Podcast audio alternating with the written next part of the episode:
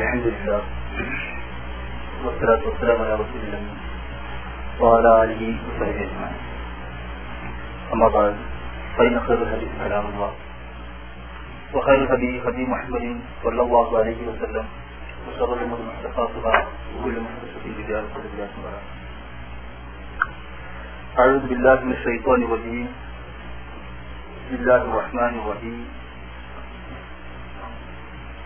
واتقوا يوما ترجعون فيه إلى الله ثم توفى كل نفس ما كسبت وهم لا يظلمون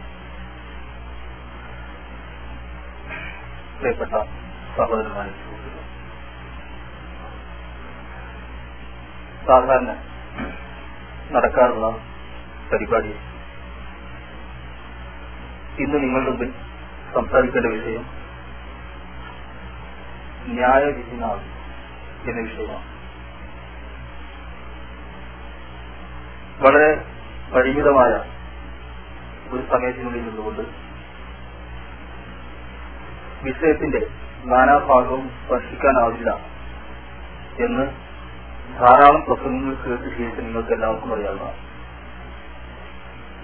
അതുകൊണ്ട് ഈ വിഷയത്തിന്റെ ഒരു പ്രത്യേക ഭാഗം ആ ഭാഗത്ത് ഊന്നിയതുകൊണ്ട് ചില കാര്യങ്ങൾ വിശദീകരിക്കുകയാണ് ഞാൻ ചെയ്യുന്നത്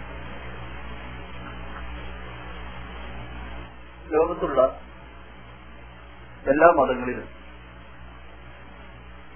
പൊതുവെ മരണത്തിനപ്പുറമുള്ള ഒരു ജീവിതത്തെ സംബന്ധിച്ച് വിശ്വാസം വിട്ടു പുലർത്തുന്നവരാണ് ഉള്ളത്.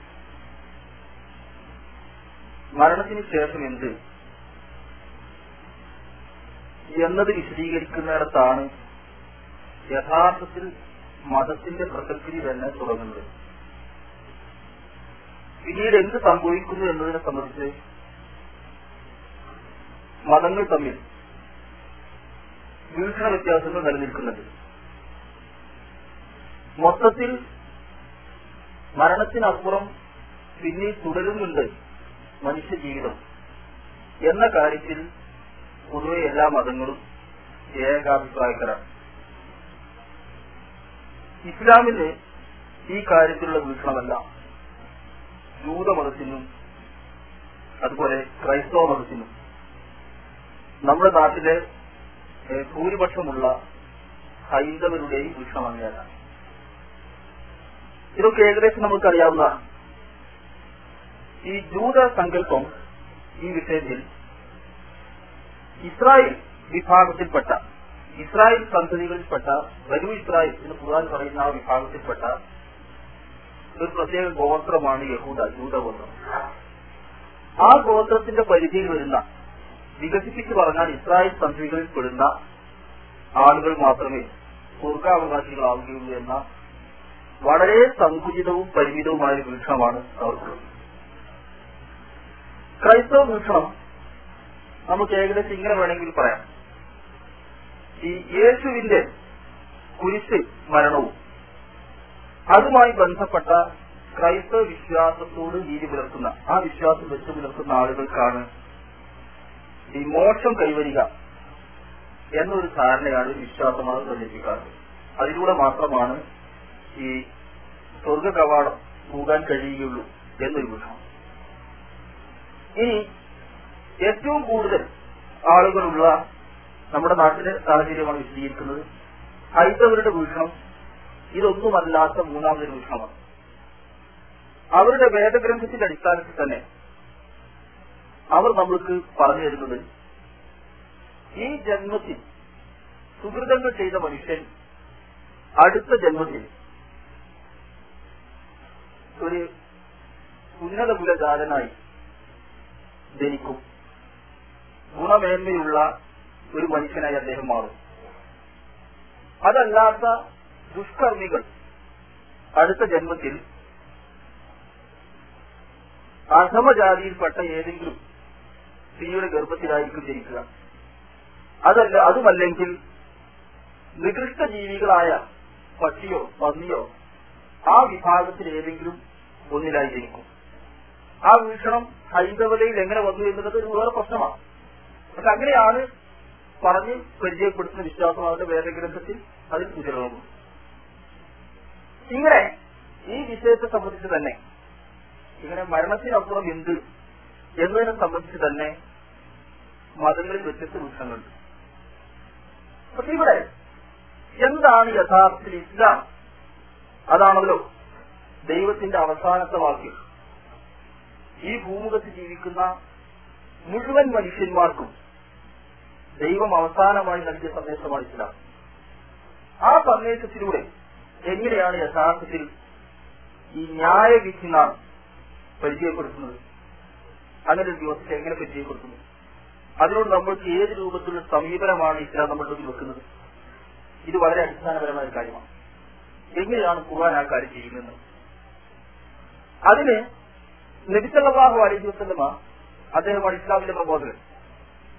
ഇരുപത്തിമൂന്ന് വർഷം പ്രബോധനം നടത്തിയെടുത്ത് ഏറ്റവും ആദ്യം അദ്ദേഹം അവിടെ നിന്നാണ് ഏറ്റവും അവസാനം അദ്ദേഹം തന്റെ ദൗത്യം പൂർത്തീകരിക്കുന്ന അവിടെ വെച്ചാണ് അവിടുന്ന് ഉടനീളം ഇരുപത്തിമൂന്ന് വർഷക്കാലത്തെ തന്റെ പ്രബോധന പ്രവർത്തനങ്ങൾക്കിടയിൽ എല്ലായിടത്തും തുഴന്നു നിന്നിരുന്ന സ്വാധീനിച്ചു നിന്നിരുന്ന ആശയം ഇത് മാത്രമാണ്.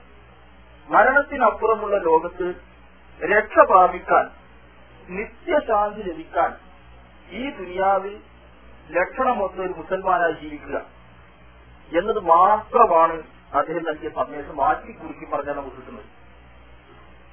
നിങ്ങൾക്ക് എല്ലാവർക്കും അറിയാവുന്ന ഒരു സംഭവമുണ്ട്. റസൂൽ സല്ലാഹു അലഹി വസ്ലമ സഫാ നെറുകയിൽ കയറി നിന്നുകൊണ്ട് ഒരു പ്രസംഗ പീഠത്തിൽ എന്ന പോലെ തന്നെ നിന്നുകൊണ്ട് അദ്ദേഹം തന്റെ ബന്ധുക്കളെയും കുടുംബക്കാരെയും എല്ലാവരെയും വിളിച്ചു വരുത്തി. കുറേശ് തറവാട്ടിലെ എല്ലാ ശാഖകളെയും അദ്ദേഹം വിളിച്ചു വരുത്തി. എന്നിട്ട് അദ്ദേഹം തന്റെ സന്ദേശം ജനങ്ങൾക്ക് സമർപ്പിക്കുകയാണ്. അതിൽ അദ്ദേഹം വളരെ മനഃശാസ്ത്രപരമായ സമീപനമാണ് സ്വീകരിച്ചത്. അദ്ദേഹം അവരുടെ ശ്രദ്ധ തന്നിലേക്ക് നൂറ് ശതമാനം ആകർഷിക്കുന്ന രൂപത്തിൽ. ഈ മലയുടെ മറുഭാഗത്ത് നിന്ന് സർവസജ്ജരായ ഒരു സൈന്യം നിങ്ങളെ ആക്രമിക്കാൻ വേണ്ടി വരുന്നു എന്ന് ഞാൻ നിങ്ങളോട് പറഞ്ഞാൽ നിങ്ങളത് വിശ്വസിക്കുമോ അവരെല്ലാവരും അതെ എന്ന മറുപടിയിൽ അതിന് ഉത്തരം നൽകി എന്നാൽ റസൂർമാർക്ക് പറയാനുണ്ടായിരുന്ന അതായിരുന്നില്ല. അദ്ദേഹം അവരുടെ ശ്രദ്ധ ഇങ്ങോട്ട് എടുത്തതാണ്. തന്നെ പറ്റി അവർക്കുള്ള വീക്ഷണം എന്താണെന്ന് കൂടി അദ്ദേഹത്തിന് അറിയേണ്ടതുണ്ട്. അതും അദ്ദേഹം മനസ്സിലാക്കി. അദ്ദേഹം പറഞ്ഞാൽ അംഗീകരിക്കുന്ന സമൂഹമാണെന്ന് അദ്ദേഹം മനസ്സിലാക്കി കഴിഞ്ഞു. ഇത് അദ്ദേഹം പറയുന്നത് എന്നാൽ അതിനേക്കാൾ ഗൗരവമുള്ള ഒരു വിഷയമാണ് ഞാൻ നിങ്ങളോട് പറയുന്നത്. ഇനി നദീറും ലഖും വൈനേതയാകാവിനടി നിങ്ങൾക്ക് മരണത്തിനപ്പുറം വരാനിരിക്കുന്ന അതികഠിനമായ ഒരു ശിക്ഷയെ സംബന്ധിച്ച് സാക്ഷി നൽകാൻ വന്ന ദൈവത്തിന്റെ ദൂതനാകുന്നു ഞാൻ. അതുകൊണ്ട് അതാണ് നിങ്ങൾ മനസ്സിലാക്കേണ്ടത്. ഇതെല്ലാം പ്രശ്നം എന്ന് പറഞ്ഞുകൊണ്ടാണ് റസൂൽ സല്ലല്ലാഹു അലൈഹി വസല്ലം അവരുടെ മുമ്പിൽ ആദ്യമായിട്ട് ഈ സന്ദേശം പരസ്യ പ്രഖ്യാപനം നടന്നു. ആദ്യത്തെ പരസ്യ പ്രഖ്യാപനമാണ് അവിടെയാണ് തുടങ്ങുന്നത്. നിങ്ങൾ ഈ കാണുന്ന രൂപത്തിലാണ് ജീവിച്ച് മരിച്ചു പോകുന്നതെങ്കിൽ നിങ്ങളുടെ മരണത്തിനപ്പുറമുള്ള ലോകത്ത് എന്നേക്കുമുള്ള ശിക്ഷ അറ്റുപോകാത്ത ശിക്ഷ നിങ്ങൾ അനുഭവിക്കേണ്ടി വരും. അത് പറഞ്ഞു തരാൻ വേണ്ടി പണത്തവൻ നമ്മളുടെ ഒക്കെ പണത്തവൻ പറഞ്ഞു വിട്ടതാണ് എന്നെ എന്ന് പറഞ്ഞപ്പോഴാണ് നിങ്ങൾക്കറിയാവുന്ന പോലെ അബുലഹബ് സബ്ബല്ലക്ക് അലി ഹാദ ജമാഅത്തന ഈ തുലഞ്ഞു പോണം മുഹമ്മദ് ഇതിനു വേണ്ടിയാണോ ഞങ്ങൾ ഇവിടെ ഇവിടെ വിളിച്ചുകൂട്ടി എന്ന് പറഞ്ഞുകൊണ്ട് സദസ്സിൽ നിന്ന് വാക്കൊക്കെ നടത്തിയത്. നിങ്ങൾക്ക് അറിയാവുന്ന സംഭവം. ഇവിടെയാണ് റസൂള്ള തുടങ്ങുന്നത്. അവിടുന്ന് ഇങ്ങോട്ട് ഇരുപത്തിമൂന്ന് വർഷം അദ്ദേഹം പിന്നിടുന്നു. ഇരുപത്തിമൂന്ന് വർഷം. ഇതേ കാര്യത്തിലൂടെ കൊണ്ട് നിങ്ങൾ ഓർക്കണം. അവിടെയാണ് അദ്ദേഹം എല്ലായ്പ്പോഴും ഊന്നുന്നത്. ഏത് കാര്യം പറയുന്നിടത്തും അദ്ദേഹം ഊന്നാറുള്ളത് മരണത്തിനപ്പുറം അതിനെതിരെ കിട്ടുമെന്ന് കേട്ടാണ് പരലോകത്തെത്തുമ്പോൾ അതിന്റെ പ്രതികരണം എന്തായിരിക്കും എന്നേടത്താണ് അദ്ദേഹം ഊന്നുന്നത്. അതാണല്ലോ അടിസ്ഥാനപരമായ പ്രശ്നം. എന്നിട്ട് അവസാനം അദ്ദേഹം വിടവാങ്ങി പോവുകയാണ്.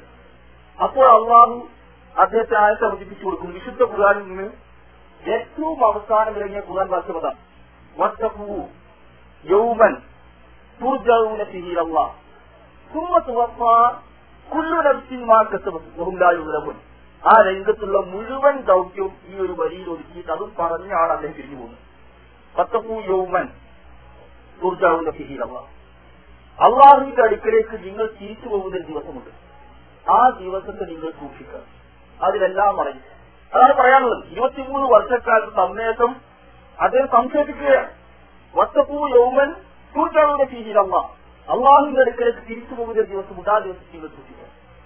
ബാക്കി ചുമ്മാ തുവപ്പ കുരുടത്തിന്മാക്കത്തും അവിടെ എത്തിയതിനു ശേഷം ഓരോ മനുഷ്യരും സമ്പാദിച്ചതിന്റെ പൂർണമായ ഫലം ആ മനുഷ്യനെ അനുഭവിക്കേണ്ടി വരും അതാണ് രണ്ടാമത്തെ ഭാഗം. മൂന്നാമത് അവസാനിപ്പിക്കുന്നിടത്ത് പറയുന്നത് ബഹുംലായുലമൂൻ അനീതി അള്ളാഹു ആരോടും കാണിക്കില്ല. നൂറ് ശതമാനവും നീതി കാണിച്ചുകൊണ്ട് തന്നെ ആ ലോകത്ത് അള്ളാഹു തീർച്ചയാക്കി ഈ വാക്യം പറഞ്ഞുകൊണ്ടാണ് റസൂലാക്കാൻ ഇത് ആ സംഭവം മനസ്സിൽ കണ്ടു നോക്കുക വാക്യത്തിന്റെ ഗൗരവം എത്രയാണ്? ഇരുപത്തിമൂന്ന് വർഷം. ഒരു സമൂഹത്തിന്റെ ഊടും പാവും നെയ്തെടുക്കുകയായിരുന്നു അദ്ദേഹം. നേരത്തെ അവിടെ നിലനിന്നിരുന്ന മനുഷ്യരെ പൂർണമായി അദ്ദേഹം പരിവർത്തിച്ചു കൊണ്ടിട്ടുണ്ട് ഇരുപത്തിമൂന്ന് വർഷം മുമ്പുണ്ടായിരുന്ന ഉമറും അപൂർവത്തിനുമല്ല ഈ സന്ദേശം അദ്ദേഹം അവരെ ഏൽപ്പിച്ച് പിരിഞ്ഞു പോകുന്ന സമയത്തുള്ളത്. അവർ എത്രയോ പടി മുന്നോട്ട് പോയിരിക്കുന്നു അദ്ദേഹത്തിന്റെ മുന്നിൽ നിൽക്കുന്ന ആളുകൾ മുഴുവൻ നേരത്തെ ഉണ്ടായിരുന്ന ആളുകളല്ല അവരുടെ ഒരുപാട് പരിവർത്തനങ്ങൾ ഉണ്ടായിട്ടുണ്ട്. അവരുടെ കൂടെ അവരെപ്പോലെ പോലെ ജീവിച്ച് അവരുടെ പ്രശ്നങ്ങളിൽ ഇടപെട്ട് അവരെ ഒരു ലക്ഷ്യത്തിലേക്ക് കൃത്യമായി നയിച്ചു കൊണ്ടുവന്ന്. അദ്ദേഹം തന്റെ നാട്ടിന്റെ അടുക്കിലേക്ക് തിരിച്ചു പോകുമ്പോൾ തിരിഞ്ഞു പോകുമ്പോൾ അവസാനം പറഞ്ഞു ഒഴിവാക്കി പോകുന്ന വാക്ക് വസ്തു യൗമൻ കുർജൗനത്തിഹിരല്ല അള്ളാഹുവിന്റെ അടുക്കിലേക്ക് തിരിച്ചു പോകുന്ന ദിവസമുണ്ട്. അത് സൂക്ഷിച്ചു വേണം നിങ്ങൾ ജീവിക്കാൻ എന്ന് പറഞ്ഞുകൊണ്ടാണ് അദ്ദേഹം തിരിഞ്ഞു പോകുന്നത്. വേറൊന്നും പറയാനില്ല.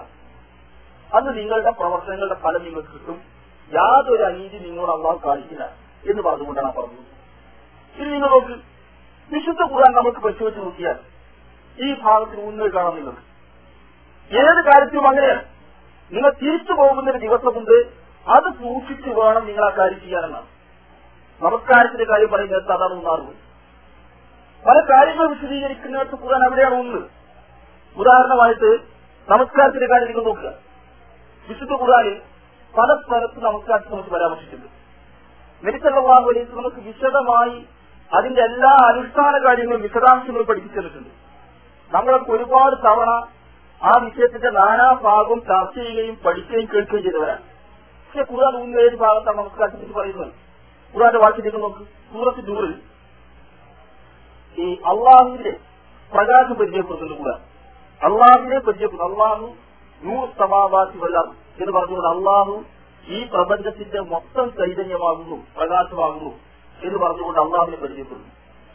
ആ പ്രകാശം നമ്മുടെ മനസ്സിൽ കൊളുത്തിയെടുത്ത് ജീവിത രംഗത്തേക്ക് തിരിക്കുമ്പോഴാണ് നമ്മൾക്ക് ഹിതായത്ത് ലഭിച്ച് യഥാർത്ഥ മുസൽമാനായി ജീവിക്കാൻ കഴിയുന്നത് എന്ന ആയത്ത് വിശദമായി സംസാരിക്കുന്നത് പിന്നീട് താഴെ പറയുന്നത് എവിടെ വെച്ചാണ് അള്ളാഹുവിന്റെ ഈ വെളിച്ചം ഈ പ്രകാശം ഈ നൂറ് നമുക്ക് ലഭിക്കുന്നത്? അത് ഈ നമസ്കാരത്തിലൂടെ ലഭിക്കുമെന്നാണ് പറയുന്നത്. തിരിച്ച അള്ളാഹു നമസ്കാരത്തെ പറഞ്ഞിട്ടുള്ളത് അസ്വരാത്ത് നമസ്കാരം ഒരു പ്രകാശമാണ്. വസ്തുതത്ത് കുർഹാൻ ധർമ്മം. ആ നമസ്കാരം നിന്നെ സ്വാധീനിച്ചിട്ടുണ്ട് എന്നതിനുള്ള രേഖയാണ്. വസ്തുർ റിയാവും നിന്റെ ക്ഷമാശീലം ഒരു വെളിച്ചമാണ്.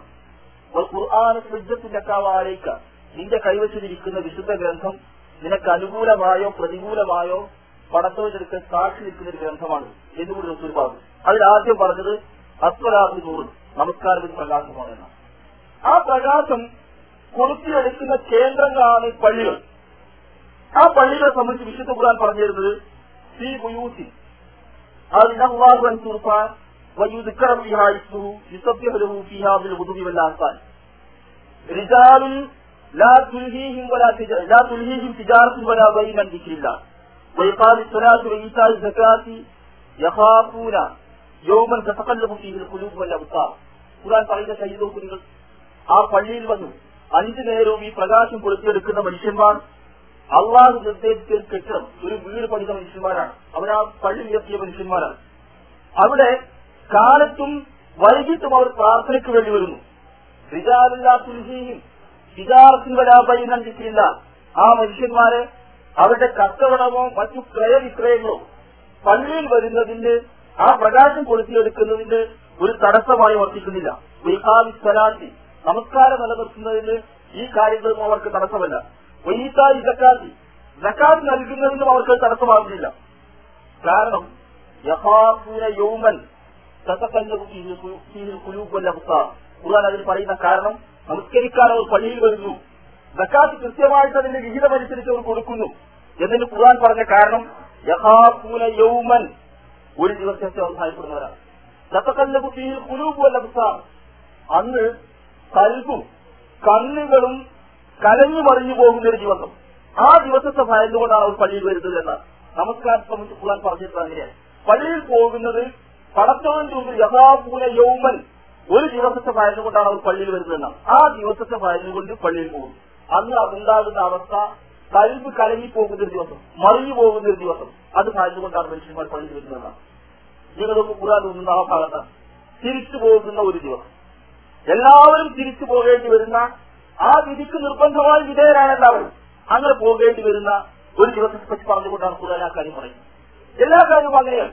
ഇനി നിങ്ങൾ നോക്കി വേറൊരു വിഷയം ഖുർആൻ പറയുന്നത് നിങ്ങൾ നോക്കിയിട്ടുണ്ടോ? നേരത്തെ സംബന്ധിച്ച് ഖുറാനിൽ പരാമർശമുണ്ട് നേരത്തെ സംബന്ധിച്ച് പറയുന്നിടത്ത് അത് നിർവഹിക്കുന്നത് ആ നേരത്തെ അവർ വീട്ടുന്നത് എന്തിനു വേണ്ടി? എന്ന് ഖുർആൻ പറയുന്നിടത്തും ഒരു ദിവസത്തെ ഭയന്നുകൊണ്ടാണ് അവർ ആ കാര്യം ചെയ്യുന്നതെന്നാണ് യൂഫൂന ഭിന്നത് മുസ്തഫിയ യൂഫൂന ഭിന്നത് വിശ്വാസികളായ മനുഷ്യന്മാർ അവർ വീട്ടാൻ വേണ്ടി ചെയ്- ചെയ്- ചെയ്യാൻ വേണ്ടി തീരുമാനിച്ച നേർച്ച പൂർണമായും വീട്ടുന്നവരാണ്. അതിന് കാരണം യഹാഫൂന യൗമൻ കാന ശർറുഹു മുസ്തഫിയ നിരന്തരമായി പിടികൂടുന്ന അതിഭീകരമായ ഒരു ശിക്ഷയെ ഭയന്നുകൊണ്ട് ആ ദിവസത്തെ ഭയന്നുകൊണ്ടാണ് അവർ യഹാപുര യൗമൻ. ആ ദിവസത്തെ ഭയന്നുകൊണ്ടാണ് ആ നൃത്തം വീട്ടുന്നത് അവിടെ ഈ ഖുർആൻ ഊന്നുന്നത് പരലോകത്ത് തിരിച്ചു പോകണം. ആ ദിവസത്തേക്ക് എന്തുണ്ട്? എന്നതിന്റെ അടിസ്ഥാനത്തിൽ അവർ നിർത്തി വിട്ടുന്നതാണ് അല്ലാതെ മറ്റേതെങ്കിലും താല്പര്യങ്ങളല്ല അതിന്റെ പിന്നിൽ വർദ്ധിക്കുന്ന കാര്യമൊന്നും ഇനി അത്താഴം മൂട്ടുക അന്നം മൂട്ടുന്നതിനെ സംബന്ധിച്ച് സാധുക്കളായ മനുഷ്യന്മാർക്ക് ഭക്ഷണം കൂട്ടുന്നതിനെ സംബന്ധിച്ച് വന്ന പരാമർശം. ഖുർആൻ പറയുന്നത് അവിടെ ഈ കാര്യം തന്നെ ഊന്നുന്നു ഏത് കാര്യം? തിരിച്ചു പോകുന്ന ഒരു ദിവസത്തിൽ അവിടേക്ക് എന്ത് സമ്പാദ്യമാണ് ഇതുകൊണ്ടുണ്ടാകുന്നത് എന്ന കാര്യം പരിഗണിച്ചുകൊണ്ട് ഭക്ഷണം കൂട്ടുന്നു എന്നാണ് വിശുദ്ധ ഖുർആൻ പറയുന്നത്. വീട്ടുകൂട സ്വാമാരാശുദ്ധി നിസ്കീനൻ വേസീവൻ വാസിയ ഇന്നമാനുസേവിക്കുന്ന വധിയില്ല ലാ നുരീദ് മിൻകും ജസാഉ വലാ ശുക്ര മിൻ റബ്ബിനാ. യൗമൻ അബൂസൻ ഖംതരീറ നിങ്ങൾക്കറിയാവുന്ന ആയത്താണ് ഞങ്ങൾ അഗതികൾക്ക് ബന്ദികൾക്ക് കഷ്ടപ്പെടുന്നവർക്ക് അനാഥകൾക്ക് ഇവർക്കൊക്കെ ഞങ്ങൾ ഭക്ഷണം നൽകുന്നു. ഞങ്ങൾ ഈ ഭക്ഷണം നൽകുന്നതിന്റെ ഉദ്ദേശം ഇന്നമാനുസരിച്ച് വധിക്കില്ല ദൈവത്തിന്റെ മുഖം പ്രതീക്ഷിച്ചുകൊണ്ട് അള്ളാഹിന്റെ പ്രീതി പ്രതീക്ഷിച്ചുകൊണ്ടാണ് ഞങ്ങൾ നിങ്ങൾക്ക് ഭക്ഷണം നൽകുന്നത്. നിങ്ങളുടെ നന്ദി വാക്കുകൾ പ്രത്യുപകാരം ഞങ്ങൾ ഈ രംഗത്ത് പ്രതീക്ഷിക്കുന്നില്ല. പിന്നെ എന്താണ് ഞങ്ങളുടെ പ്രശ്നം? ഇന്നാ നവാബു ബിൻ റബ്ബിന യൗമൻ അബൂസൻ കം സരീറ അത്യധികം ഗൗരവമുള്ള മുഖം ചുളിഞ്ഞു പോകുന്ന അതിഭീകരമായ ഒരു ദിവസത്തെ ഭയന്നുകൊണ്ടാണ് ഞങ്ങൾ നൽകുന്നതെന്നാണ് ഇത് നോക്കുക ആ രംഗത്ത് ഖുർആൻ പറയുന്നത് ആ തിരിച്ചു പോകുന്ന ദിവസത്തെ ഭയന്നുകൊണ്ടാണ് ഞങ്ങൾ നിങ്ങൾക്ക് ഭക്ഷണം നൽകുന്നത്. നിങ്ങളുടെ വാക്ക് പ്രതീക്ഷിച്ചുകൊണ്ടല്ല നിങ്ങളുടെ പ്രത്യുപകാരം പ്രതീക്ഷിച്ചുകൊണ്ടല്ല. ഇവിടെയും ഖുർആൻ ഊന്നുന്നത് ആ കാര്യം തന്നെ. എല്ലായിടത്തും ലഭിച്ചുള്ളാഹുലത്തിന് ഊന്നിയത് ആ ഭാഗമാണ്. അള്ളാഹു ഏത് കാര്യത്തിലും ഊന്നി നിൽക്കുന്ന ഭാഗം യൗമൻ തിരിച്ചു പോകുന്ന ആ ദിവസത്തെ ഭയന്നുകൊണ്ട് വേണം നിങ്ങൾ കാര്യം ചെയ്യാനെന്നാണ് ഒരു കാര്യം കൂടി ഉദ്ദേശി- ഉദ്ദേശിക്കണം. കച്ചവട സംബന്ധിച്ച് കൂടാൻ പറയുന്നുണ്ട്. അവിടെയും ആ കാര്യം പറയുന്നു.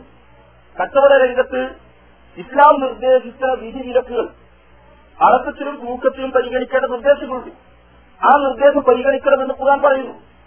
അത് എന്തിനു പരിഗണിക്കണം എന്ന് കാര്യം പറയാൻ ഖുർആൻ ഉദ്ധ- ഉദ്ധരിച്ച ഭാഗം തിരിച്ചു പോകുന്ന ദിവസമുണ്ട്. അത് പറഞ്ഞുകൊണ്ടാണ് നിങ്ങൾ ആ കാര്യം ചെയ്യേണ്ടതെന്നാണ് നമ്മളൊക്കെ സാധാരണ ഈ ഞാൻ നേരത്തെ പറഞ്ഞ കാര്യങ്ങൾക്കൊക്കെ പറ്റി വ്യാഖ്യാനങ്ങൾ നടക്കാറുണ്ട് ഈ പറയുന്ന കച്ചവടത്തിന്റെ ന്യായാന്യായത വിശദീകരിക്കുന്നിടത്തും അവിടെ പാലിക്കേണ്ട ധാർമ്മിക മുറകൾ വിശദീകരിക്കുന്നിടത്തും സാമ്പത്തിക രംഗത്തുണ്ടാകുന്ന പ്രശ്നങ്ങളും സമൂഹത്തിനകത്ത് സൃഷ്ടിക്കുന്ന പ്രയാസങ്ങളും ഒക്കെ നമ്മൾ വിശദീകരിക്കാറുണ്ട്. അതൊക്കെ അതിന്റെ ഒരു ഭാഗമാണ്. ഭൗതികമായ വിശദീകരണം മാത്രമാണ്. പക്ഷെ ഖുർആൻ ഒന്നും എവിടെയാണ്? ഖുർആൻ പറയുമ്പോൾ കുഞ്ഞുങ്ങൾ വൈദ്യുതിയിൽ മുത്തസിഫീൻ. അല്ലെങ്കിൽ ഇതൊക്കെ അലണ്ടാസിയത്തോപ്പൂർ അന്നഹും യൗമ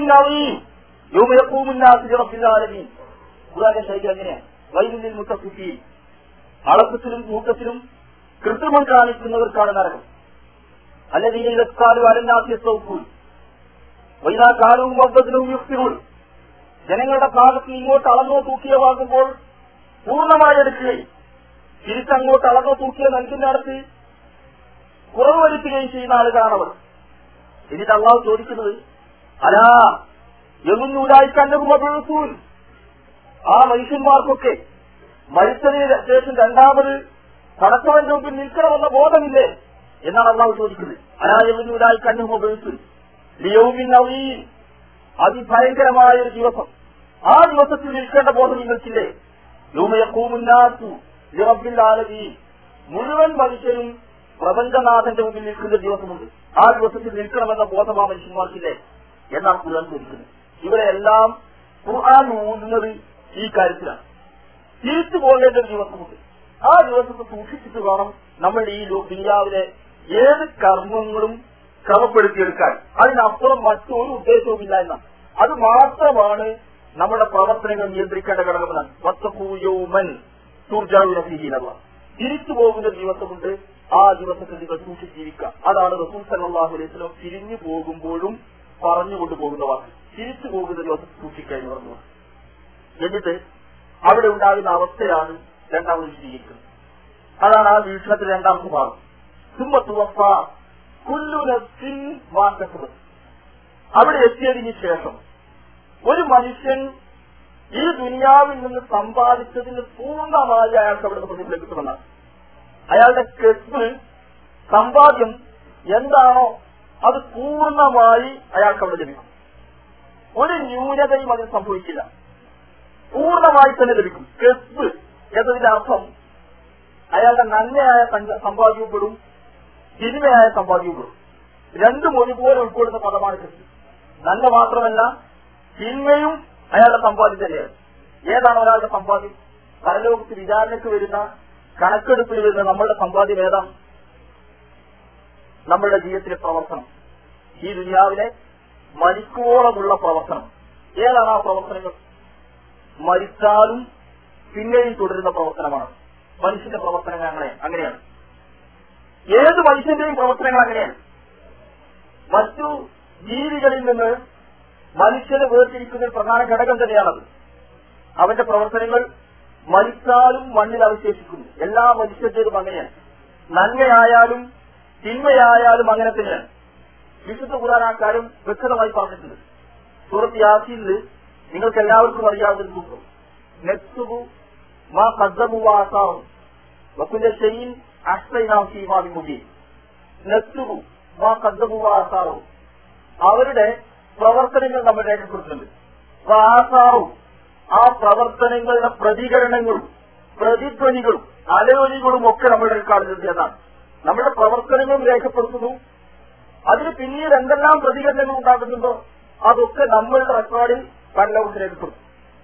റസൂൽ സല്ലല്ലാഹു അലൈഹി വസല്ലം അത് വിശദീകരിച്ചത് മൻ സന്നത്തിൽ ഇസ്ലാമി സുന്നത്തൻ ഹസനത്തൻ പലഹു വാജിറും എന്ന അമിരതികാണ് വമൻ സന്നത്തിൽ ഇസ്ലാമി സുന്നത്തൻ സയ്യാത്തൻ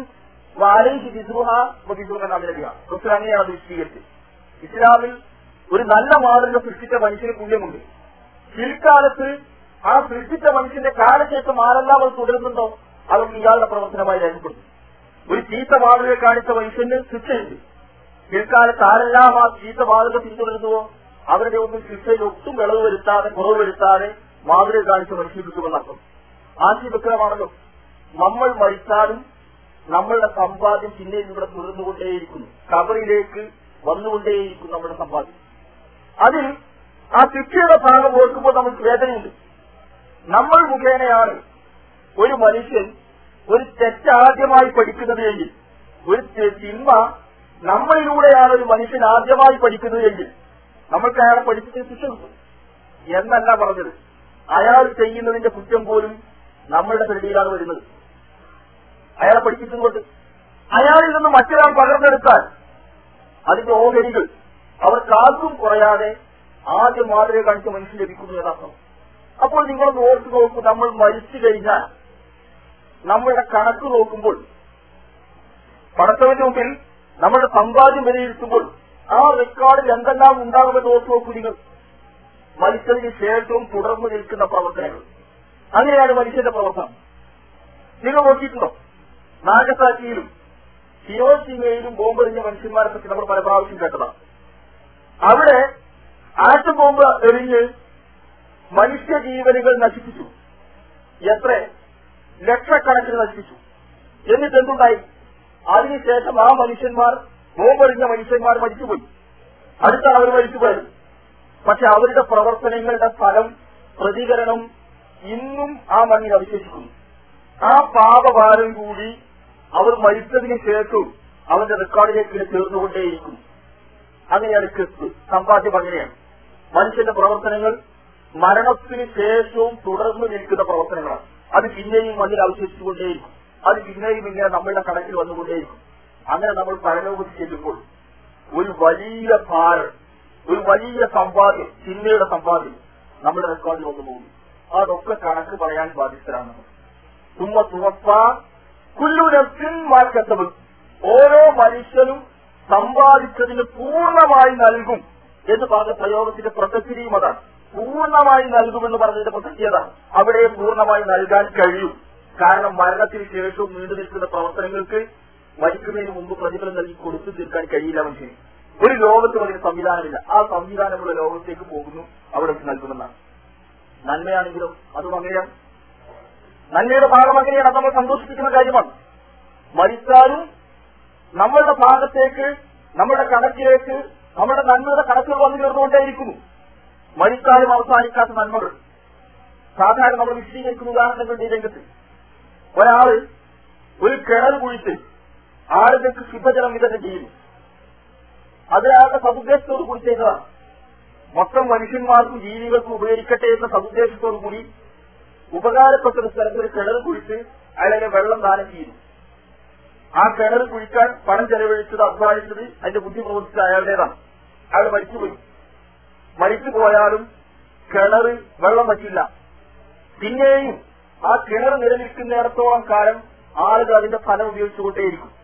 ആ കണവിന്റെ പ്രതിബന്ധിച്ചില്ല ഈ കിണർ കുഴിച്ച് മരിക്കരുത് നിങ്ങൾ ഓർക്കുമ്പോൾ സന്തോഷമുള്ള കാര്യമാണ്. അങ്ങനെ പ്രതിഫലം കിട്ടുന്ന ഒരവസ്ഥ ഏറെ സന്തോഷിക്കാവുന്ന കാര്യമാണ്.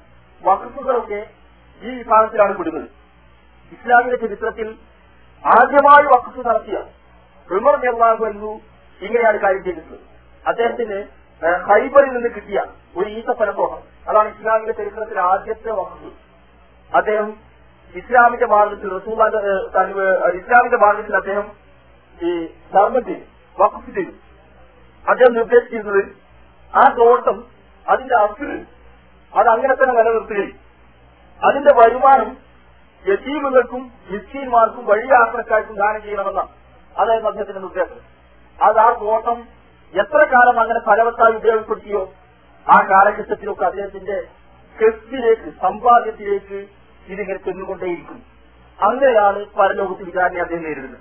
അദ്ദേഹത്തിന്റെ സമ്പാദ്യം പാടുണ്ടാവും ഇവിടെയാണ് പ്രശ്നം.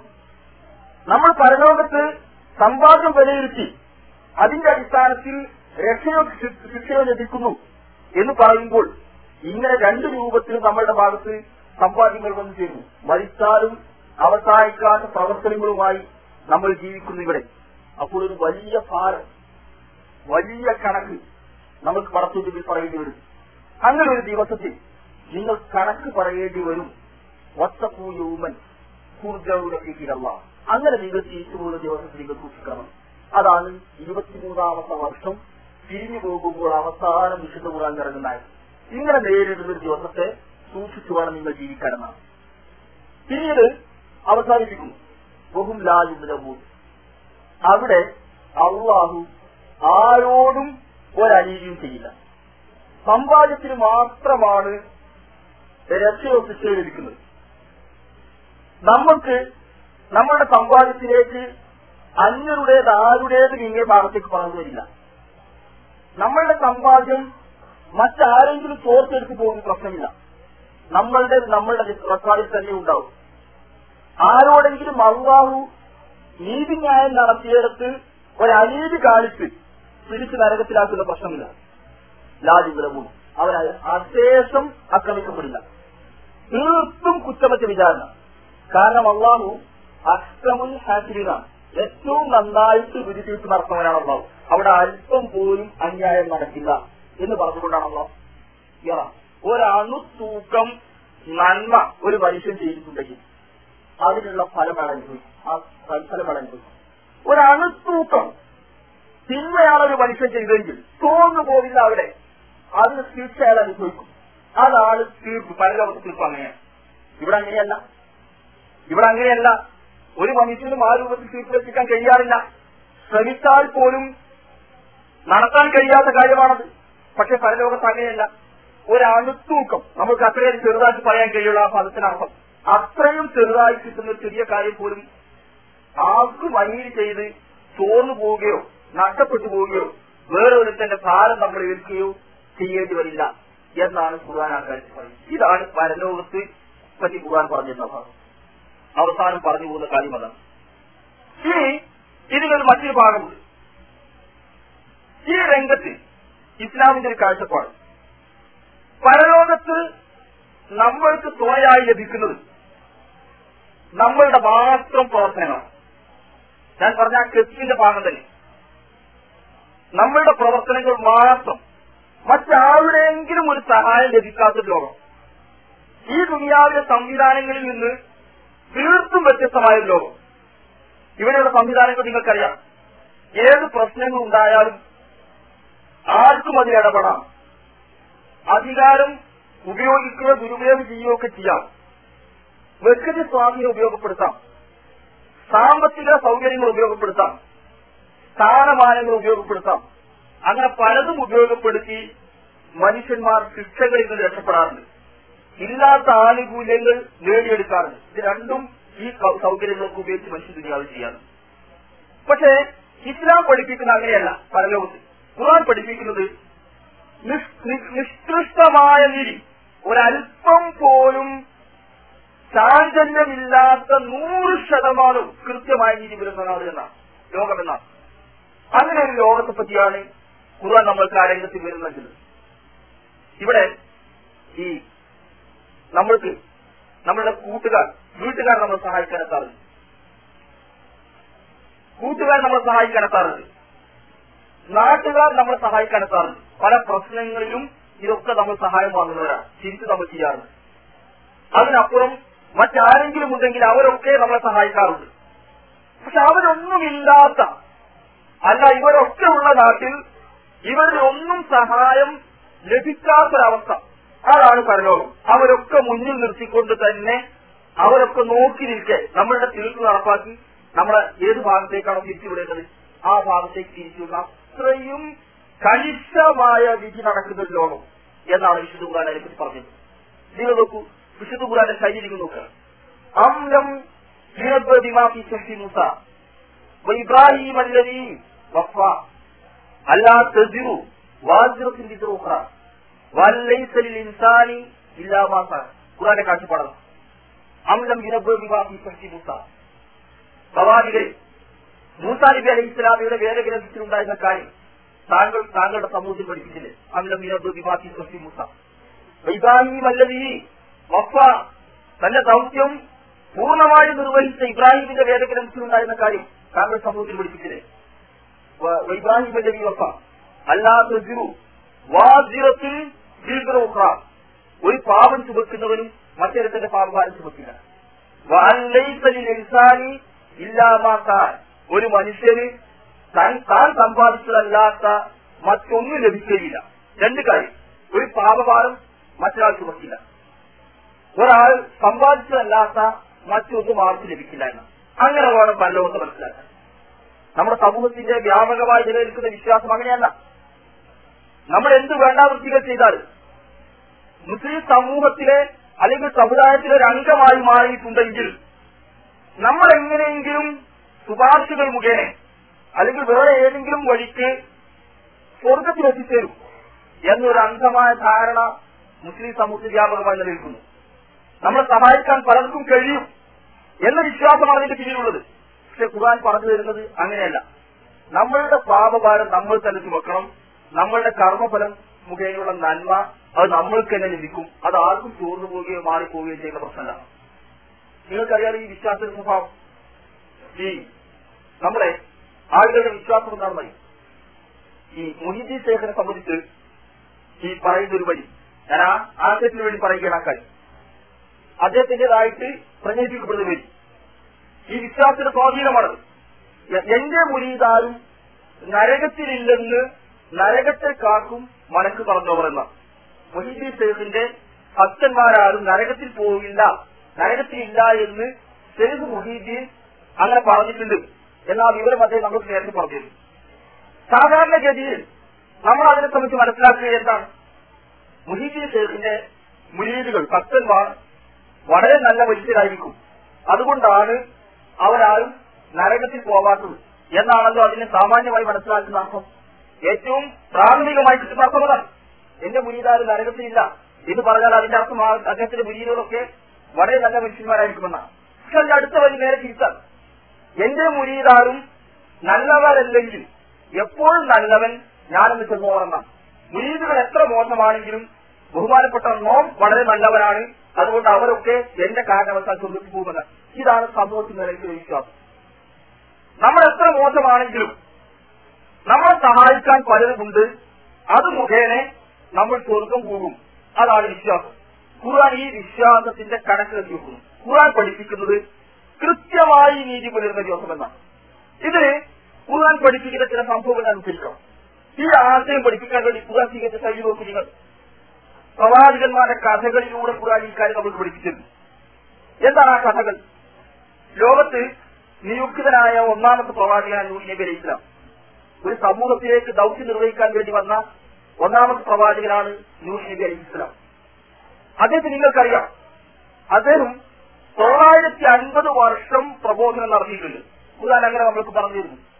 എന്ന് പറഞ്ഞാൽ അതിന്റെ അർത്ഥം നമ്മുടെ കാലഘട്ടവുമായി തലമുറയുമായി താരതമ്യം ചെയ്താൽ പത്തോ പതിനഞ്ചോ തലമുറകൾ കഴിഞ്ഞു പോകുന്ന അതിദീർഘമായ ഒരു കാലഘട്ടം മുഴുക്കെ ഒറ്റയ്ക്ക് നിന്ന് ഒരു ജനതയെ സത്യത്തിലേക്ക് ക്ഷണിച്ച ഒരു മനുഷ്യൻ. അതാണ് നൂഹി അലി ഇസ്ലാം അക്ഷരാർത്ഥത്തിൽ ക്ഷമയുടെ നെല്ലിപ്പടി കണ്ട ഒരു മനുഷ്യൻ. അതാണ് നൂഹി അലി ഇസ്ലാം നമ്മൾ സാധാരണ പറയുന്ന വിരൽ വിരലിലെണ്ണാവുന്ന ആളുകൾ അനുയായികളായി കിട്ടിയ ഒരു മനുഷ്യൻ. അതാണ് നൂഹി അലി ഇസ്ലാം എന്താണ് സംഭവിക്കുന്നത് നോക്ക്.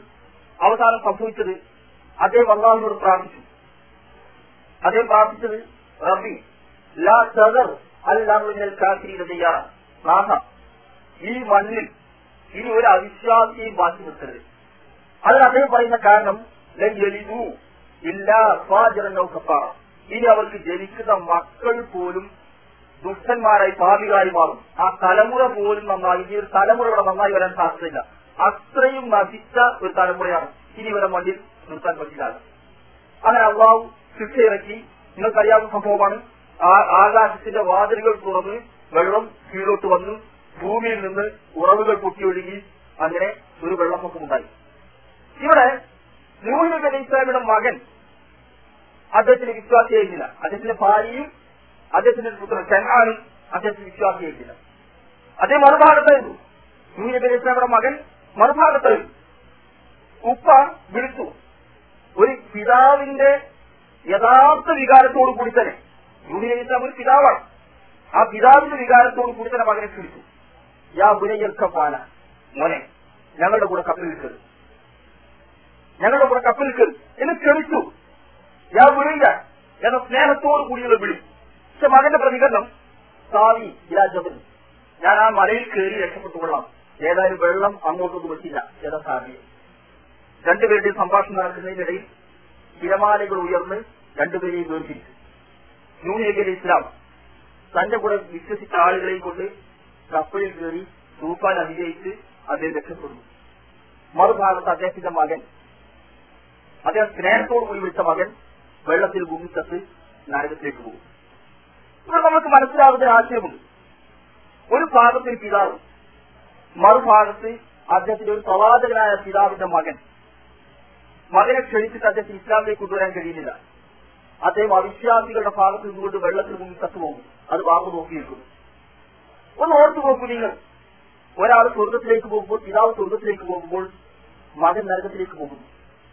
ലോകത്തിൽ ഏതെങ്കിലും ഒരു പിതാവിന് തന്റെ സിദ്ധികൾ കൊണ്ടും കഴിവുകൾ കൊണ്ടും യോഗ്യതകൾ കൊണ്ടും സ്വാധീനം കൊണ്ടും തന്റെ മകനെ സ്വർഗത്തിലാക്കാൻ കഴിയുന്ന വല്ല പഴുതും പരലോകത്തുണ്ടാകുമായിരുന്നുവെങ്കിൽ ആ കഴിവ് ആദ്യം ലഭിക്കേണ്ടത് നൂഹ ഇസ്ലാമത്താണ്.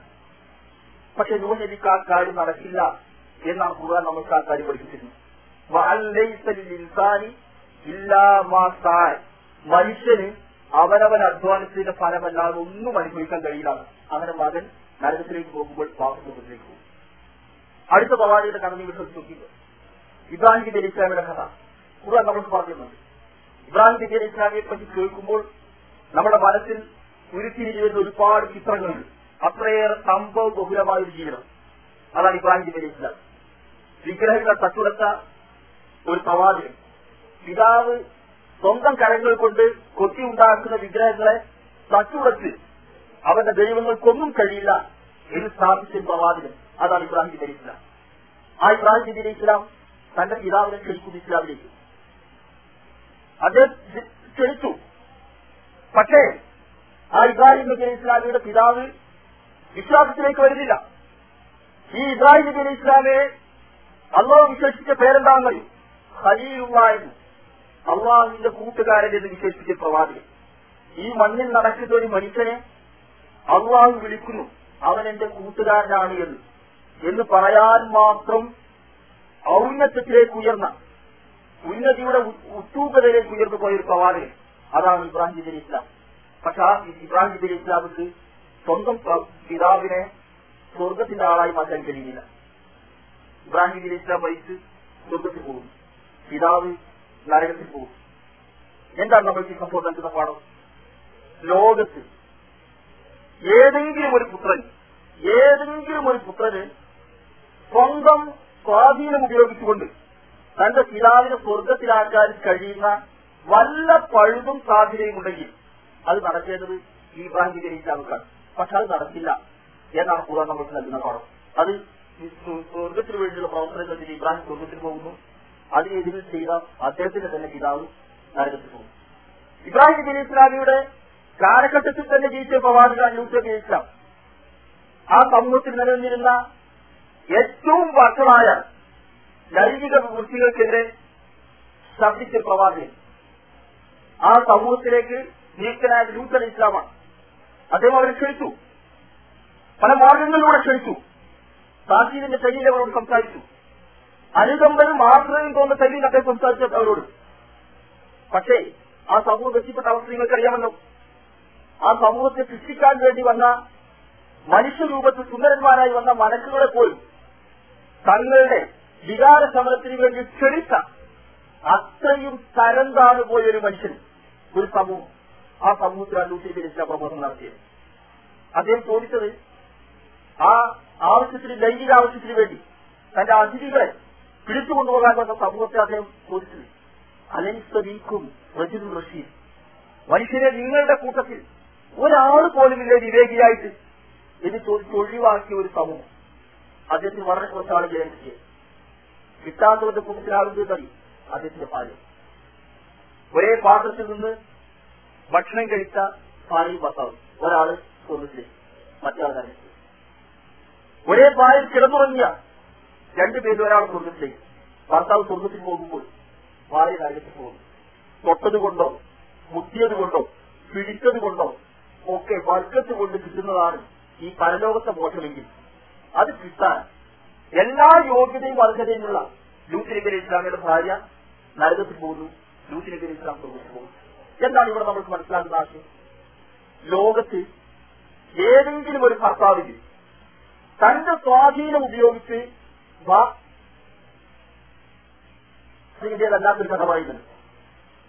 ഫൊറോവയുടെ കഥ പറയുന്നുണ്ട് കൂടാൻ അദ്ദേഹത്തിന്റെ ഭാര്യ ആദ്യ ജീവിയുടെ കഥ പറയുന്നുണ്ട് കൂടാൻ ആദ്യമേ തന്നെ ഫൊറോവ ഖുർആൻ പരിചയപ്പെടുത്തിയ ഏറ്റവും വലിയ ചിക്കാരി. അല റബ്ബുക്കുമിലാല ഞാനാണ് നിങ്ങളുടെ സമുന്നതനായ റബ്ബ്. എന്ന് പരിചയപ്പെടുത്തിയ രക്ഷകൻ. എന്ന് പരിചയപ്പെടുത്തിയ ഫൊറോവ ചക്രവർത്തി. ധിക്കാരത്തിന്റെ കൊടുമുടിയിലേറി നിന്നുകൊണ്ട് ഞാനല്ല നിങ്ങൾക്ക് ഇലാനുള്ള വിവരം അറിയില്ല എന്ന് പറഞ്ഞ ഏറ്റവും വലിയ ധിക്കാരം അതാണ് ഫറോവ ചക്രവർത്തി. മറുഭാഗത്ത് മുഴുവൻ വിശ്വാസിനികളായ സ്ത്രീകൾക്കും മാതൃകയെന്ന് ഖുർആൻ പറഞ്ഞ അദ്ദേഹത്തിന്റെ ഭാര്യ ആശ്ചര്യം പറഞ്ഞു രണ്ടറ്റത്തിരിക്കുന്ന രണ്ട് മനുഷ്യന്മാർ. ഒന്ന് ധിക്കാരികളുടെ നേതാവായ ഫറോവ ചക്രവർത്തി രണ്ടാമത് അദ്ദേഹത്തിന്റെ ഭാര്യ മുഴുവൻ വിശ്വാസികൾക്കും മാതൃകാ വനിതയായിട്ട് ഖുർആൻ പരിചയപ്പെടുന്നു അവർ പ്രാർത്ഥിച്ചു ഫറോവയുടെ മർദ്ദനത്തിൽ നിന്ന് കിങ്കരന്മാരുടെ മർദ്ദനത്തിൽ നിന്ന് പടത്തുവിനെ എന്നെ രക്ഷിക്കണേ. റബ്ബിദിനി വൈത്തൻ നിന്റെ തന്നെ നിന്റെ സ്വർഗത്തിൽ എനിക്കൊരു മണിമേടം ഉണ്ടാക്കണം ഈ കൊട്ടാരത്തേക്കാൾ നല്ലൊരു വീട് എനിക്ക് സ്വർഗത്തിൽ നൽകണേ എന്ന് പ്രാർത്ഥിച്ച ഫറോവയുടെ ഭാര്യ. ഖുർആൻ പരിചയപ്പെടുത്തുന്നത് വിശ്വാസിനികളായ സ്ത്രീകൾക്ക് മാതൃക എന്ന ഫിറോനെ പരിചയപ്പെടുത്തുന്നത് ധിക്കാരികളുടെ മാതൃക രണ്ടും കൂടാൻ പരിചയപ്പെടും. ഇതിൽ ഫിറോൻ മരിച്ച നരകത്തിൽ പോകും. ഭാര്യ മരിച്ച സ്വർഗത്തിൽ പോകും. പിന്നെ നോക്ക്. ഖുറാൻ ഈ പരിചയപ്പെടുത്തി ആശ ജീവിക്കും തന്റെ സ്വാധീനം ഉപയോഗിച്ച് തന്റെ ഭർത്താവിനെ സ്വർഗത്തിലാക്കാൻ കഴിയുമായിരുന്നെങ്കിൽ അത് ഖുറാൻ നമുക്ക് പറഞ്ഞു തരുമായിരുന്നു. പക്ഷെ അത് കഴിയില്ല എന്നാണ് ഖുറാൻ പറഞ്ഞത്. ഒരു സംഭവം കൂടി ചിന്തിക്കണം മുഹമ്മദ് നബി സല്ലല്ലാഹു അലൈഹി സംഭവം നിങ്ങൾക്കറിയാലോ അദ്ദേഹം ഖുർആൻ പറഞ്ഞു തരുന്നത് അല്ലെങ്കിൽ നമ്മൾ ഇസ്ലാമിക ആശയത്തിന്റെ അടിസ്ഥാനത്തിൽ മനസ്സിലാക്കുന്നത് അഷ്റഫുൽ ഹൽക്ക് എന്നാണ്. സൃഷ്ടികളിൽ ഏറ്റവും ശ്രേഷ്ഠരായ മനുഷ്യൻ. എല്ലാ അർത്ഥത്തിലും തികഞ്ഞ ഒരു മനുഷ്യൻ.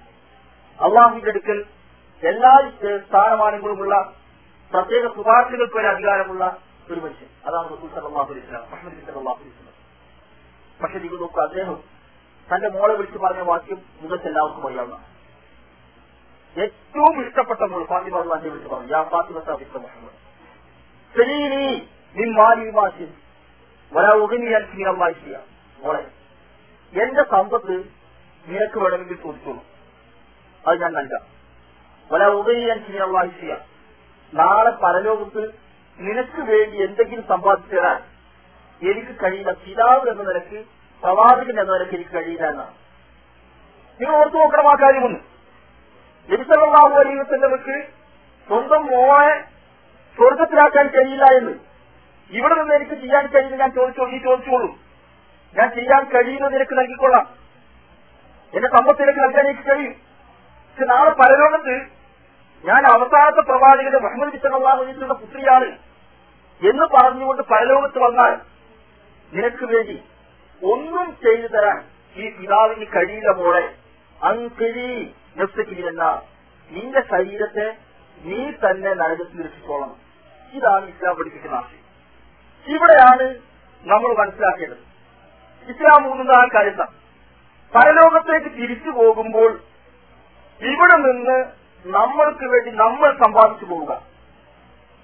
ഏതെങ്കിലും തരത്തിലുള്ള കുടുംബ ബന്ധങ്ങൾ നമ്മളെ സഹായിക്കില്ല. പിതാവിന് മകനെ സഹായിക്കാനാവില്ല. മകന് പിതാവിനെ സഹായിക്കാനാവില്ല. ഭർത്താവിന് ഭാര്യയെ രക്ഷിക്കാനാവില്ല. ഭാര്യയ്ക്ക് ഭർത്താവ് രക്ഷിക്കാൻ കഴിയുന്നില്ല. ഏറ്റവും ശ്രേഷ്ഠരായ വ്യക്തികൾക്ക് പോലും ആരെയും ഒന്നും ചെയ്ത് സഹായിക്കാൻ കഴിയാത്തൊരവസ്ഥ. നമ്മൾക്ക് വേണ്ടി നമ്മൾ മാത്രം എത്തുന്നൊരവസ്ഥ. അവിടേക്ക് വേണ്ടി സമ്പാദിക്കുക ഈ ദുനിയാവിൽ നിന്ന്. ഇതാണ് ഇസ്ലാം നൽകുന്ന സമയം. ആറ്റി കുറുക്കി പറഞ്ഞാൽ ഈ വിഷയത്തിൽ ഇസ്ലാമിന്റെ സന്ദേശം നമ്മൾ മരിച്ചു പോകുമ്പോൾ നമ്മളുടെ അമര് മാസം അത് കൊണ്ടുപോവുക എന്നതാണ്. നിമിഷമല്ലാ വിസ്ലമത് വിശദീകരിച്ചിങ്ങനെ ഒരു മനുഷ്യൻ മരിച്ചു പോകുമ്പോൾ അയാളുടെ കൂടെ അയാളുടെ സമ്പത്ത് കുടുംബ ബന്ധങ്ങൾ അമൽ ഇത് മൂന്നും കൂടെ പോകുന്നതാണ്.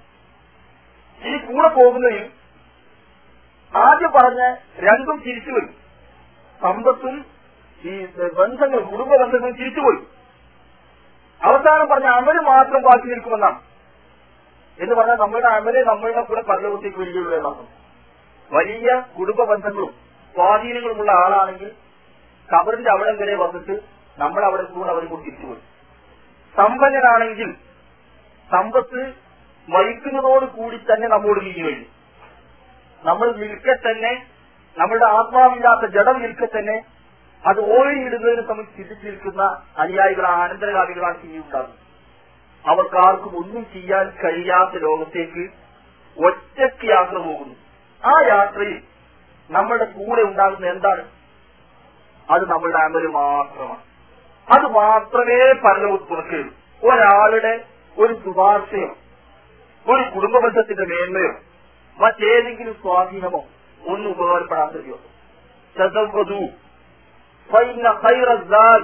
അത്തഖ്വാ ഖുർആൻ പറയുന്നത് ആ യാത്രയ്ക്ക് നിങ്ങൾ ഒരുങ്ങുക. ആ പോവാനുള്ള യാത്രയ്ക്ക് നിങ്ങൾ ഒരുങ്ങുക. എന്താണ് ആ യാത്രയ്ക്ക് നിങ്ങൾ ഒരുക്കേണ്ട ഭക്ഷണം? പൈന ഖൈറദ്ദാൻ അത്തഖ്വ. ആ യാത്രയ്ക്ക് നിങ്ങൾ ഒരുക്കേണ്ട ഭക്ഷണം. ദാൽ അത്തത്വ ദൈവഭക്തിയാണ് എന്നാണ് ആ ഭക്തിയും കൊണ്ട് മാത്രമേ നമ്മൾ യാത്ര ചെയ്യാൻ കഴിയുള്ളൂ വേറെ ഒന്നും നമ്മൾക്ക് തുറക്കാനില്ല ഈ യാത്രയ്ക്ക് നമ്മൾ ഒരുങ്ങിയിട്ടുണ്ടോ? എന്നതാണ് പ്രശ്നം. ഇങ്ങനെ ഒരു യാത്രയ്ക്ക് വേണ്ടി നമ്മൾ എന്ത് ചെയ്തിട്ടുണ്ട്?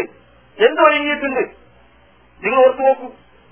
നമ്മൾ നാട്ടിലേക്ക് തിരിച്ചു പോവാൻ അഥവാ കേരളത്തിലേക്ക് തിരിച്ചു പോവാൻ ഒരുപാട് ഒരുക്കങ്ങൾ നടത്താനുള്ളവരാണ് ഒരു രണ്ടു വർഷത്തെ ഗൾഫ് ജീവിതത്തിന് ശേഷം നാട്ടിലേക്ക് തിരിച്ചു പോവാൻ നമ്മൾ എത്രയോ ഒരുങ്ങുന്നു. വന്ന് ഒരു വർഷം കഴിയുന്നതിന് മുമ്പ് ചിലപ്പോൾ ആറു മാസം കഴിഞ്ഞത് മുതൽ നമ്മൾ ഒരുങ്ങുന്നു. സാധനങ്ങൾ വാങ്ങി കൂട്ടുന്നു ഒരുക്കി വെക്കുന്നു. അത് മുന്നിൽ കണ്ട് ആ പോകുന്ന ആ ദിവസം മുന്നിൽ കണ്ടുകൊണ്ട് നമ്മൾ സജ്ജീകരിക്കുന്നു. എന്താണ് ഒരുക്കുന്നത്?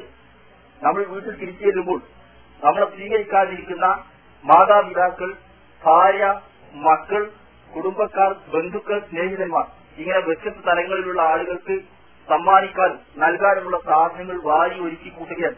ഒന്നായിട്ട് ദിവസമല്ല ഈ രണ്ട് വർഷത്തെ ദീർഘമായ കാലാവധിക്കുള്ളിൽ നമ്മൾ വാരി ഒതുക്കി ഒതുക്കി കൂട്ടി ഉണ്ടാക്കുകയാണ് അങ്ങോട്ട് കൊണ്ടുപോകാൻ. ഇതാണ് നമ്മുടെ കൈ. പക്ഷേ അതാണോ നമ്മുടെ നാട്? കേരളമാണോ നമ്മുടെ നാട്? അല്ല. യഥാർത്ഥ നാട് അവിടേക്ക് പോകാൻ നമുക്ക് വേറെ സമയമുണ്ട്. ചിലപ്പോൾ ഇന്നാവാം. അതിന് കെഫീലിന്റെ അനുവാദം വേണ്ട. ഇവിടെ ആരുടെയും ഒരു ടിക്കറ്റും വേണ്ട. ആരുടെയും അനുമതി ഇല്ലാതെ ആ യാത്രയ്ക്ക് വേണ്ടി നമ്മൾ വിളിക്കും. ആ വിളിക്കുമ്പോൾ അവിടേക്ക് ഉത്തരം ചെയ്യാതെ യാതൊരു നിവൃത്തിയുമില്ല. അതിന് ആരെങ്കിലും ജവാദാസിൽ പോയിട്ട് പെർമിഷൻ വാങ്ങേണ്ട ആവശ്യമില്ല. ആരുടെയെങ്കിലും ബാഗേജ് ശരിയാക്കാത്തതിന്റെ പേരിൽ താമസിക്കുന്ന പ്രശ്നമില്ല. യാത്രയ്ക്കുള്ള സജ്ജീകരണങ്ങൾ ഒരുക്കിയിട്ടില്ല. അടുത്ത വർഷത്തേക്ക് മാറ്റാം എന്ന് പറഞ്ഞാൽ ഒരു നിവൃത്തിയുമില്ല. ഇതൊന്നുമില്ലാത്ത ഒരു ഒരു ഒരു നിമിഷാർത്ഥത്തിൽ നടക്കുന്ന യാത്ര പോകും. ടിക്കറ്റ് ഇല്ലാതെ പോകുന്ന യാത്ര. ആ യാത്രയ്ക്ക് നമ്മളിത് സജ്ജീകരിച്ചിട്ടുണ്ട്.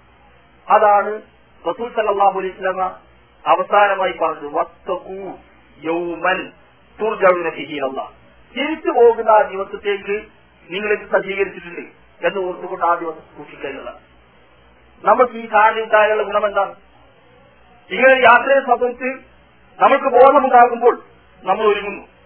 പോകാനുള്ള ലക്ഷ്യത്തെ സംബന്ധിച്ച് കൃത്യമായ തീരുമാനമുണ്ടാകുമ്പോൾ ആ ലക്ഷ്യത്തിലേക്ക് വേണ്ടി നമ്മൾ ഒരുങ്ങുന്നു. അതാണല്ലോ ഈ ആശയം നാട്ടിലേക്ക് പോകാനുള്ള ലക്ഷ്യം നമ്മുടെ മനസ്സിലുണ്ട്. ആ ലക്ഷ്യമുള്ളത് കൊണ്ട് അതിനുവേണ്ടി നമ്മൾ ഇവിടെ വെച്ച് ഓരോ കാര്യങ്ങളും സജ്ജീകരിച്ച് പ്ലാൻ ചെയ്ത് നീക്കുന്നു. അതുവരെ അഡ്ജസ്റ്റ്മെന്റ് നടത്തിയിരുന്ന പണം അന്നേക്ക് വേണ്ടി കൃത്യമായി തിരിച്ചു വെക്കുന്നു നമ്മൾ. ഓരോ കാര്യങ്ങളും അതിനു വേണ്ടി സജ്ജീകരിച്ച് കൃത്യമായി വെക്കുന്നു. കാരണം അത് നമ്മുടെ ലക്ഷ്യമാണ് ആ നാട്ടിലേക്ക് എത്തണമെന്നത് പക്ഷെ ലക്ഷ്യം അതാണോ നമ്മളുടെ? അല്ലല്ലോ. നമ്മുടെ യഥാർത്ഥ ലക്ഷ്യം അതല്ലല്ലോ. നമ്മുടെ യഥാർത്ഥ നാട്ടിലേക്ക് തിരിച്ചു പോകണം ആ തിരിച്ചു പോക്ക് ലക്ഷ്യമായി കണ്ടാൽ നമുക്ക് അതിനനുസരിച്ച് സജ്ജീകരിക്കാൻ കഴിയും. നമ്മുടെ നമസ്കാരവും അവിടേക്കുള്ള യാത്രയ്ക്കുള്ള വിഭവങ്ങൾ നമ്മൾ ഒരുക്കുകയാണ്. നോമ്പും ചിഹ്നത്തിലിറങ്ങുന്നു വിശ്വാസവും ഭക്തിയും ഒക്കെ ആ യാത്രയ്ക്കുള്ള ഭാണ്ഡങ്ങളാണ് നമ്മുടെ കൂടെ ഉണ്ടാകേണ്ട ഭാണ്ഡങ്ങളാണ് നമ്മുടെ അമൽസ്വായാറ്റുകൾ ആ യാത്രയ്ക്ക് വേണ്ടിയുള്ള വിഭവങ്ങളാണ് ആ യാത്രയെ സംബന്ധിച്ച് നമുക്ക് ബോധമുണ്ടെങ്കിൽ നമ്മൾ ആ യാത്രയ്ക്ക് വേണ്ടി ഈ കാര്യങ്ങൾ ഒരുക്കുന്നു. പക്ഷെ അത് പലപ്പോഴും നമ്മുടെ മനസ്സിലുണ്ടാകുന്നില്ല. അതിന് കാരണം ഈ ലക്ഷ്യം നമ്മൾ നിർണയിക്കുന്നില്ല എന്നുള്ളതാണ്. നമ്മൾ തിരിച്ചു പോകേണ്ട ലോകത്തിന്റെ ആ ലക്ഷ്യത്തെ സംബന്ധിച്ച് നമുക്ക് ബോധമില്ല. ആ ലക്ഷ്യം നഷ്ടപ്പെടുന്നത് കൊണ്ട് നമ്മൾ ഈ കാര്യം പ്ലാനിങ് നഷ്ടപ്പെട്ടു പോകുന്നു. നിങ്ങൾ നോക്ക് നമ്മൾ നാട്ടിൽ നിന്ന് ഇങ്ങോട്ട് പോകണമെന്ന് ലക്ഷ്യമുണ്ടായപ്പോൾ ആ ലക്ഷ്യത്തിന് വേണ്ടി അവിടെയുള്ള എല്ലാ കാര്യങ്ങളും സജ്ജീകരിച്ച് അഡ്ജസ്റ്റ്മെന്റ് നടത്തി നമ്മൾ പ്ലാൻ ചെയ്ത് ഇങ്ങോട്ട് എത്തിയവരാണ് ഇവിടെ നിന്ന് തിരിച്ചു പോകാൻ നമുക്കത് ലക്ഷ്യമാണ്. ആ ലക്ഷ്യമുള്ളത് കൊണ്ട് നമ്മൾ ഇങ്ങനെയൊക്കെ കാര്യങ്ങൾ അഡ്ജസ്റ്റ് ചെയ്ത് പ്ലാൻ ചെയ്തു പോകുന്നു. പരലോകം നമ്മുടെ ലക്ഷ്യമായി മാറുമ്പോഴും ആ ലക്ഷ്യത്തിന് വേണ്ടി നമ്മൾ ഇവിടെ നിന്ന് സൗകര്യങ്ങളും സാധ്യതകളും ഒക്കെ ഉപയോഗപ്പെടുത്തി നമ്മൾ പ്ലാൻ ചെയ്ത് അങ്ങോട്ട് നീങ്ങുന്നു. അത് നീങ്ങാൻ കഴിയണമെങ്കിൽ ഇതാണ് നമ്മളുടെ ലക്ഷ്യമെന്ന് ഓർക്കണം. നാട്ടിലേക്ക് തിരിച്ചു പോകേണ്ടവരാണ് എന്ന ഉറച്ച ബോധം നമ്മുടെ മനസ്സിന്റെ അടിത്തട്ടിൽ വേര് പിടിക്കുമ്പോൾ നമ്മൾ അതിനനുസരിച്ച് മുന്നോട്ട് നീങ്ങുന്നു. അതില്ലാത്തയിടത്ത് നമ്മുടെ പ്രവർത്തനങ്ങൾ ക്രമമില്ലാതെ പോകുന്നു ചിട്ടയില്ലാതെ പോകുന്നു. ആ ചിട്ടയും ക്രമവും ഒക്കെ ഉണ്ടാകുന്നത് ഈ ഒരു ബോധം മനസ്സിലുണ്ടാകുമ്പോഴാണ്. അതുകൊണ്ടാണ് നിരിസലാഹു അലൈഹി വസ്ലമ ഈ കാര്യം നമ്മളെ പഠിക്കുന്നത് നിരിസലാഹുലിന്റെ സൈനികർ ശ്രദ്ധിച്ചു നോക്കിയിരുന്നു നീ പറഞ്ഞത് ഈ കുൽ ഫി അവ അവാദിർ സ്ഥിതിയിൽ എന്നാണ്. നീ ഈ ദുനിയാവിൽ ജീവിക്കേണ്ടത് കന്നക വഴി ഒരു അപരിചിതനെ പോലെ അവ സ്ഥിതിയിൽ അല്ലെങ്കിൽ ഒരു വഴിയാത്രക്കാരനെ പോലെ. അതാണ് ദുനിയാവിനോടുള്ള കാഴ്ചപ്പാട്. നമ്മൾ നിൽക്കുന്നത് ഒരു താൽക്കാലികമായ സംവിധാനത്തിലാണ്. ഏതെങ്കിലും ഒരു റൂമിൽ എട്ടോ പത്തോ ആളുകൾ തിങ്ങി താമസിക്കുന്നു. രണ്ടു പേർക്ക് താമസിക്കാൻ സൗകര്യമുള്ള റൂമിൽ എട്ടോ പത്തോ ആളുകൾ തിങ്ങി താമസിക്കുന്നു. കാരണം എന്താണ്? സ്ഥിരമായി താമസിക്കാനുള്ള റൂമല്ല. എല്ലാം നമ്മൾ ഒരുക്കുന്നത് നാട്ടിലാണ്. മണിമേനകൾ ഉണ്ടാക്കുന്ന നാട്ടിലാണ്. ആ നാട്ടിലേക്ക് വേണ്ടി ഇവിടെ നമ്മൾ അഡ്ജസ്റ്റ് ചെയ്യുക അവ ആഗ്രഹത്തിൽ ഒരു പരദേശിയെ പോലെ ഒരു വിദേശിയെ പോലെ ജീവിക്കണം എന്ന് റസൂൽ സല്ലാസ്ലം പറഞ്ഞു. ആ വിദേശിയുടെ യഥാർത്ഥ അവസ്ഥ നൂറ് ശതമാനം അനുഭവിക്കാൻ കഴിയുന്നവരാണ് നമ്മളൊക്കെ. ഗൾഫിൽ ജീവിക്കുന്ന നമ്മൾക്ക് നൂറ് ശതമാനം അനുഭവിക്കാൻ കഴിയും. അതുപോലെയാണ് ദുനിയാവിൽ ജീവിക്കേണ്ടത്. ഒരു ഗൾഫുകാരൻ ജീവിക്കുന്നത് പോലെ ദുനിയാവിൽ ജീവിക്കണം എന്നാണ് റസൂൽ സല്ലാഹുസ്ലം പറഞ്ഞത്. അതിന്റെ അർത്ഥം ഇവിടെ ഇങ്ങനെ തൽക്കാലം അഡ്ജസ്റ്റ്മെന്റ് നടത്തി ഒരു വലിയ മണിമേട് ഉണ്ടാക്കി സ്ഥിര താമസം നടത്താം എന്ന ഭാവമില്ലാതെ ഉള്ള സൗകര്യങ്ങൾ അഡ്ജസ്റ്റ്മെന്റ് നടത്തി അങ്ങോട്ടും ഇങ്ങോട്ടും ഒപ്പിച്ച് അപ്പുറത്താണ് ജീവിക്കാനുള്ള ഇടം എന്ന് മനസ്സിലാക്കി ഇവിടെ ഇങ്ങനെ അഡ്ജസ്റ്റ് ചെയ്തു പോകുന്ന പരിപാടി ഉണ്ടല്ലോ. അതാണ് പരലോകത്തെ സംബന്ധിച്ച് റസൂൽ കുൻ നീ ഒരു വഴിയാത്രക്കാരനെ പോലെയാവുക അല്ലെങ്കിൽ ഒരു പരദേശിയെ പോലെ വിദേശിയെ പോലെ ജീവിക്കുക എന്നതാണ്. ഇതാണ് ഈ രംഗത്ത് ഇസ്ലാമിന്റെ ഈ ലക്ഷ്യം മുന്നിൽ കണ്ടുകൊണ്ട് ഒരു പരദേശിയായി നമ്മൾ ജീവിക്കുക. സ്ഥായിയായ വീട്ടിലേക്ക് തിരിച്ചു പോവേണ്ടവരാണ് നമ്മൾ എന്ന ബോധമുണ്ടായിക്കൊണ്ട് അതിനുവേണ്ടി നമ്മൾ സജ്ജീകരിക്കുക. ഞാൻ ഒരിക്കൽ കൂടി ആദ്യം മൂന്ന് ആയത്തിന്റെ അർത്ഥം പറഞ്ഞുകൊണ്ട് ഞാൻ അവസാനിപ്പിക്കുന്നു. വസ്തൂ യൗമൻ സൂർജാവിനെ ചെയ്യില്ല അള്ളാഹുവിന്റെ അടുക്കിലേക്ക് തിരിച്ചു പോകുന്ന ഒരു ദിവസമുണ്ട്. ആ ദിവസത്തിൽ നിങ്ങൾ സൂക്ഷിക്കുക. ചുമ്മ തുവപ്പ കുല്ലു നഫ്സിൻ മാക്കസബത്ത് പിന്നീട് ഓരോ മനുഷ്യൻ സമ്പാദിച്ചത് പൂർണമായിട്ട് അവർക്ക് അവിടെ ലഭിക്കും. ബഹുമിലായുബലമുൻ അശേഷം അനീതി അള്ളാഹു അവരോട് കാണിക്കില്ല.